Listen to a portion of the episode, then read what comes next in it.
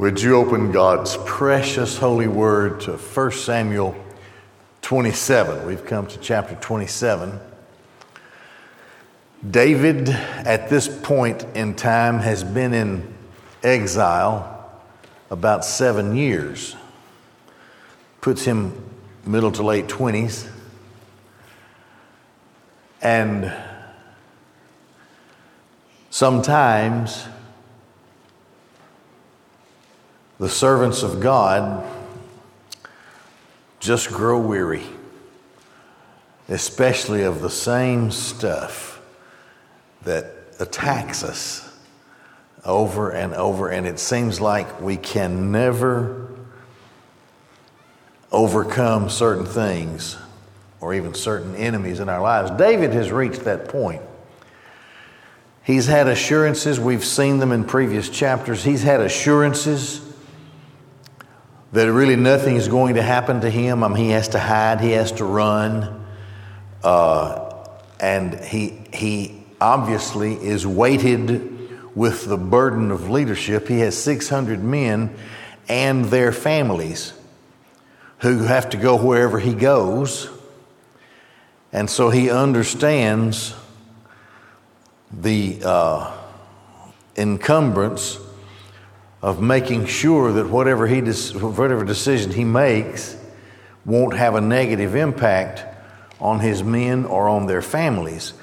So he has to carefully choose his uh, locations where he camps because if it happens to him from the sword of Saul's armies, it'll happen to his men and most likely in that day to all of their families, their children, their wives.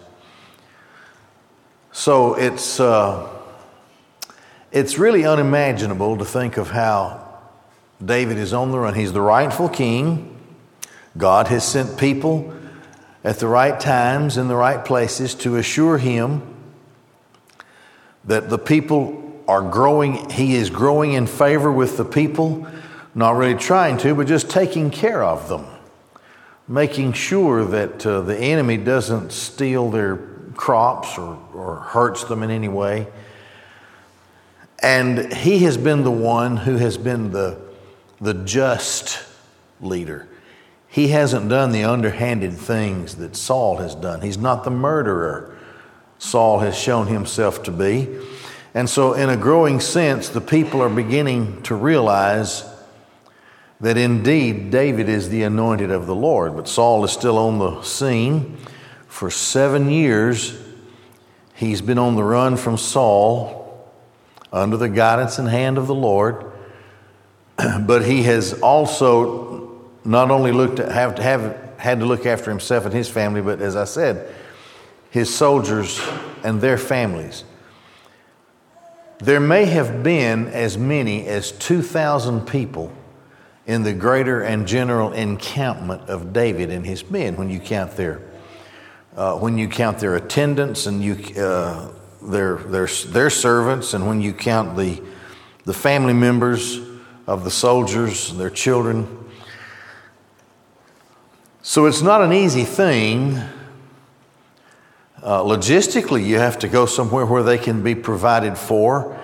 And we saw, I think, in the last couple of chapters, how the people recognized how David and his army were protecting him, and they begin to they begin to pay tribute, in a sense, to David uh, to try to help him and his army and their families survive. But David is growing weary. Seven years he has run from Saul, hiding not only himself, but his entire encampment. The burden of caring for his soldiers and their families and knowing that if Saul's greater army of the 3,000 elect men, chosen men, were to ever find them, they would, they would be unmerciful. So the hiding places are beginning to be more difficult. He's come to realize that most people are treasonous toward him. People betray him. He goes and helps people, and then they betray him. Saul is right on his tail, and they tell Saul, yes, he was here and he's headed there. So it's been a tough a tough seven years, unimaginable, I suppose, for, for, for us uh, to try to think of all that David had suffered. So here we are at this point in time. David doesn't realize that in about three years, he will become the king of 10 tribes, uh, of, uh, of, several, of several tribes, and then others will join a short time later, and he'll be the king of the whole Israelite nation. He doesn't, he doesn't know that. And he's despondent, he's tired, probably somewhat depressed. So here we go when we think about it. David makes the decision for him and his troop, his entourage, to depart and leave the land. David said to himself, Now, anytime you talk to yourself, you're, you're going to the wrong authority, especially if you're in the Lord's Word. David is overthinking his problem. Now, this is his process. I'm better off living with the enemy than I am living here with King Saul. I have a better chance for my men and me in the land of the Philistines than I do over here. I can live by my wit. I don't have to just live by my sword all the time. I can figure this thing out if I don't have the shadow of Saul hovering over me all the time. So he says to himself, Yahweh didn't say it to him.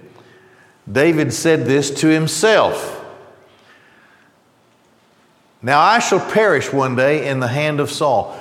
Yahweh has told him time and time again, using people, other people, to inspire them to encourage David and to tell him that he's not going to die. He's going to be the king, but now look, he just comes to this conclusion I'm tired, and Saul is going to finally kill me one day. There's nothing better for me than that I shall escape to the land of the Philistines, and Saul will despair of me to seek me any more in all the border of Israel, and I shall escape from his hand. Now you'll notice the me's and I's and himself and all that. This is a this is a tired man. This is a despondent man who, at this moment in time, after seven years, is beginning to suffer from diminished faith. There have been a lot of examples of that in the Bible, but two that, two that really stick out in my mind. Number one is Sarah, Sarai, Sarahi, and Abram. God had promised them a child, and they figured out a way themselves to make it happen. You know the story. Sarah gives her handmaiden to Abraham, and any child that she has by Abraham, by law, in the land where they lived, would be her child. And so, being at their age, they just make the decision this is how we're going to work this out for God. A lot of people like that going to work it out for God. Let me tell you, God is sovereign. I'm, I'm, I'm, I'm less than a, all of us, we're less than a speck. There's, you know, we ask the question with the psalmist what is man that you're mindful of him? Against the backdrop of the canopy of God's great creation. And then you just have to downscale and downscale and downscale and downscale and downscale until you get to a galaxy and then you get to a solar system and then you get to a planet, and you get to a people, and you get to a little old unimportant person in an unimportant land at an unimportant time when there's so many other greater, seemingly greater things in the universe. Why in the world have you condescended to me? Why are you mindful of me? Too many times we try to answer questions that we have ourselves. Instead of Job suffered that a little bit. And God came to me and said, Well, if you're such a hot shot, why don't you create the foundations? How, did, how are the foundations of the world created? How can I make every snowflake six points and make one pattern after another and none, none are ever the same? How, how are you going to do those things? Have you entered into the greatness of the huge beasts of the world? How would you make one of those, Job? Abraham and Sarah decided they were going to answer their own question and, and and tell God that they're going to help him out. Let me tell you something God doesn't need any help. He doesn't even need me. He doesn't need anything.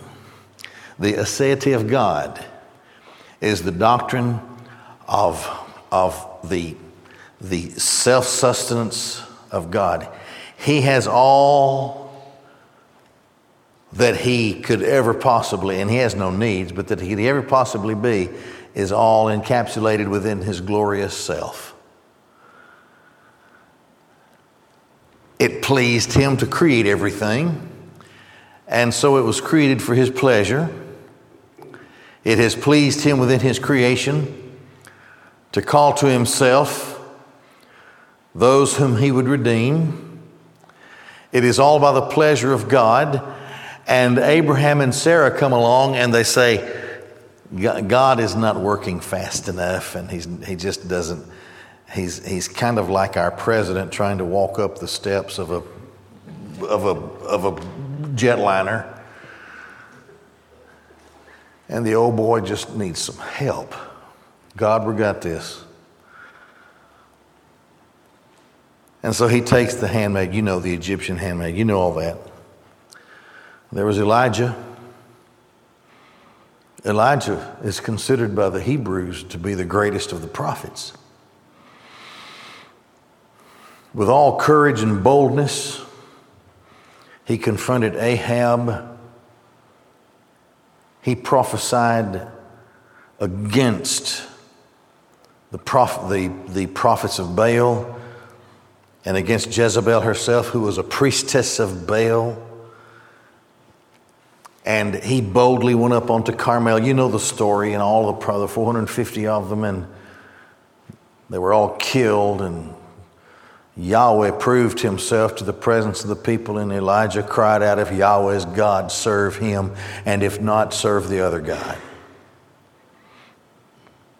Great spiritual victory for Elijah. At, up to that point, the pinnacle of his service to the Lord he comes down off that mountain. He's drained emotionally and physically. Can you imagine digging all of the, digging, building all those altars and bringing in all that wood and pouring all this water and then drawing your sword after the fire came down and it just drains you emotionally and spiritually to see the power of the Lord right there in front of your face. And then you draw a sword and you start chasing prophets of Baal all over the place until they're all, and you're slashing away and they're all dead, and this guy's tired. He's drained and he comes down off of that mountain, and Jezebel sends him a promise, and she says, I'm going to kill you. And so here come the chariots of Jezebel, and he runs. He runs, according to the Bible, for about 90 miles. Now, how many people can run 90 miles? I guess if you're scared enough, I'd, I'd the first 3,000 yards would do me in, and I'd be dead. he runs until he can run no more. And he collapses under the tree. And he says, I want to die. I'm no good. This thing ain't working. God, just kill me. God doesn't answer him. Here's a man totally spent physically, spiritually, emotionally. He has nothing left. There's no juice in his existence for anything. And so all he can do is think about how he has failed. There's nothing he can do. Everything that has been done just seems to be a failure, and he's defeated on every end. God, I just just kill me. I just there's no sense living. Just kill me. The Lord doesn't say a word, he sends an angel to minister to him. He feeds him. Here's what the angel says to him. He says, The journey is too great for you. That happens to us. I can tell you. There comes a time when you have gone one step more than you really can, and the journey is too great. So Elijah was allowed to sleep. He fed him some more, went back to sleep, made his way to a cave, rested in the cave, nourished him. And as he came back to himself physically, he was then able to regain himself emotionally and then spiritually. And just at the right time, the Lord, you know, he, he, he sent an earthquake, he sent all those things, and then whispered to him, Your job is not done. You filled your belly. You're back to who you are really. And I have several things more for you to do before I call you up into my presence. Now, David is sort of there. He's sort of there. His problem is seven years of running from Saul, he's now thinking of himself. Where's the Word of God in this? Where's the appeal to Yahweh? It's not there. It has been there up until now. To go into the battlefield, he would inquire of Yahweh. He had the priest who was there, the prophet who was with him, and he would ask of the Lord. He even had the counsel of his men when it came eh, when he came into the presence of Saul, and Saul didn't know that he was there, his men counseled him to just go ahead and kill Saul. But standing, standing against the general counsel of his soldiers, he wouldn't do it. I will not touch God's anointed. He was strengthened by those who told him, You're going to be the king. Just hang in there. The hardest thing to do is to just hang in there. It's very hard.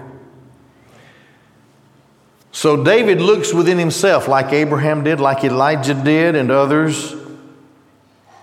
And he says, You know, I just, I just need to take care of this. The time has come for me just to get out of here.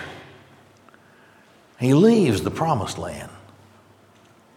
And he goes into the land of the Philistines. David arose, and he and the 600 men who were with him crossed over to Achish, the son of Maoch, the king of Gath. So he's not where he's supposed to be, really. He has left the land of Israel. He thinks he has solved his problem. Now he can rest. He can, he can unburden his mind and he can live by his wits. All right, so then, coming into this place with this large entourage of people, he requests a city in which they all could live. Okay? David dwelt with Achish and Gath, he and his men, each man and his household. David, his two wives, Ahinoam, the Jezreelitess, and Abigail, the wife of Nabal the Carmelitess. It was told to Saul that David had fled to Gath and he did not continue to search for him. So that part of the plan seems to have worked. David said to Achish, if now I've found favor in your eyes, let them give me a place in one of the country towns, and I shall dwell there. For why should your servant dwell in the royal city with you? So David takes the diplomatic route. He knows that the Philistines are strong in the royal city. So, this is not the best place for them to live. So he just makes a suggestion I'm not worthy. We're, we're Israelites. You're the great Philistines. We, we're not worthy to be in the royal city. Just, just let us have one of the villages, one of the outer places that would seemingly be unimportant.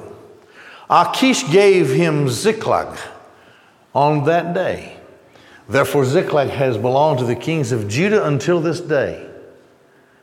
All the way through the reign of the sons of David, they never lost property rights or the deed to that place. The number of days which David dwelt in the field of the Philistines was some days, it's hard to translate exactly, and four months. So they find a place where the 2,000 or so of them can settle down, and they have obviously complete control of the, the, the town that, to which they were given or that was given to them. David will still continue to do things by his wit. And we'll see what that means when he comes to report the raids that he makes. David and his men would raid the Geshurites and the Gizrites and the Amalekites, for those tribes were the inhabitants of the land. Now, these were the people whom Joshua never defeated, they were never run out of the land. And so David engages them who were of old as you go to Shur, even to the land of Egypt. So he would raid them. He's going to live by his wit. David would smite the inhabitants of the land and leave neither man nor woman alive. He would take their sheep and their cattle and their donkeys and their camels and their clothing, and he would return and come to Achish. Well, that doesn't sound very noble, does it? He's living by his wit. Now he's more in control himself, and he's not having to be so dependent in any direction, including that direction. He doesn't, he thinks he doesn't have to worry about Saul anymore. And Achish would say, Well, what you been up to today? Where did you raid today? Now, here was the deal that Achish thought was on the table. David's deal with the king was that he would rush into the outer regions of the land of Israel. And that he, like the Philistines had been doing, the Philistines had been raiding the hapless, helpless Israelites who had no weapons, no training for war. They just had cattle and, and uh, they just had uh, their crops. and just at the time of, of uh, slaughter or, or shearing the sheep or bringing in the harvest, just when everything was right where it needed to be, all the work had been done the Philistines would go in, they would raid the Israelites, steal all their stuff, and leave them to starve, kill many of them. So David's deal was look, I'm just tired of this. I'm just going to do this myself as well. So Achish thinks that he's raiding the Israelites. Where did you raid today? David would say, Oh, I was in Judah. I was in southern Judah. That's not true. See, he wasn't there and against the south of the Jerahmeelites, against the south of the Kenites, David would leave alive neither man nor woman to bring to Gath, saying, Lest they tell about us. Saying, So David has done, and so is his manner all the days which he has dwelt in the field of Philistines. He killed them all because he didn't want them to tell on him. Killed them all. Man, men and women, killed them all, didn't leave them alive, didn't want anybody to report what he was really doing. What he was really doing was raiding the Philistines and not the Israelites. And Achish believed David, saying, He has greatly abhorred his people Israel, and he will be to me a bondsman forever. Achish thinks that he's gained not just an ally, but he thinks he's gained a servant in David and David's men. Now, these men were really something, and one of these days we'll get to the portion of Scripture that describes especially that troop of 39 men. They were the mighty men of David. One of them One of them killed a thousand with his spear. One of them heard that a lion was terrifying a village in Judah, and he dug a trap for it, and the lion was down there in the trap, and he jumped down there himself and killed the lion. So these guys were tough, and they were great, and they were the core of his fighting men, his warriors, his soldiers. They could move quickly, and they were fierce. These were great warriors under the leadership of the great King David, but this was not one of the brightest times of his life. Why? Because he left the land over which he had been promised to be king. He had left the people over which he had been promised to be king. He had walked away from all of the things that had been promised to him because he said to himself, he convinced himself. I had counsel one time from an older preacher, and I've never forgotten it. He was talking about a decision that he was facing. He was pastor of a great church, big church. And he had gone into full time evangelism and he had crusades all over the world. A Very popular, well known Southern Baptist evangelist. I had him about five times in my churches. And a, a great, tremendous church in Florida wanted him back in the pastorate to come and be their pastor.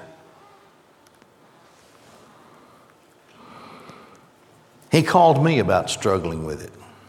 Talked to me, here I am, I'm nobody. And he's this big shot, and he's asking me what I think, you know. And we prayed about it. He called me back. He said, I'll tell you. Now, this church, it's really kind of sad because they, this is, I guess, the way mega churches do it, in anticipation, because of the deal they had on the table for him, in anticipation of his becoming their pastor, Because early in their talks, this former pastor evangelist told them up front, he said, Well, if I if the Lord is in this and I come, I will have to have the latitude of bringing in my own staff. I probably won't maintain or keep any of the staff that you have. So they decided to go ahead and dismiss all the staff the ministry staff. There were about 12 of them. And he called me and he said, You know, I had no peace about this thing. He was at the time in a crusade in South America, as I recall. He was talking about how great the people responded to his crusade. As he said, I have no peace about this at all, this church. And he said, I'll tell you, he said, they even, they even fired their staff based on an early conversation that we had. And he said, I know this looks bad and sounds bad, but I, I can't go. I can't leave what I'm doing. And I called the chairman back, who was not, an, who was not a happy camper after the conversation and explained to this man with weeping and tears that he could not leave what he was doing. And here's what he said to me. He said, You know, Charles, he said, I'll tell you something. When you don't know what to do, you'd better not do anything at all. And I can understand that, uh, having gone so far in the ministry, because so long in the ministry. Because too many times you'll say to yourself, or you'll listen to counsel, and that's all the counsel you will hear, and you won't wait for the counsel from above, and it takes a while sometimes to have that warm, fuzzy feeling in your heart that this is the way I need to go. That doesn't just come all at once. The Lord, the Lord, in working His will in the life of a person, also is working in the lives of thousands of other people that all are connected somehow to the decision that, to which He leads His servant. That's hard for us to understand sometimes. When you don't know what to do, you better not do anything at all. Look at what it led David into. It led him into a life of cruelty. It led him at this point, at this stage, it led him into a time of, of uh, untruth. Just by living according to his wit, despondent, tired, depressed. Let me tell you something. That is not the time to make an experience, a, a, a decision. That's the time to wait on an angel to bring you some sort of spiritual casserole and give you a feather bed spiritually to rest on. And if you just wait, God will work it out. David in the land of the Philistines. And David said to himself, We'll stop there. Let's pray. Oh, Father, teach us patience and self discipline. Strengthen and increase our faith. Especially, O oh Lord, teach us to draw upon our faith and to wait upon you, that we might mount up with wings as eagles to run in our race and not be weary, to walk and to not faint. Father, give us this special strength and discipline in our lives to wait upon you and to be very careful when we say something to ourselves. We ask it in Jesus' name. Amen. Thank you for being here. God bless you.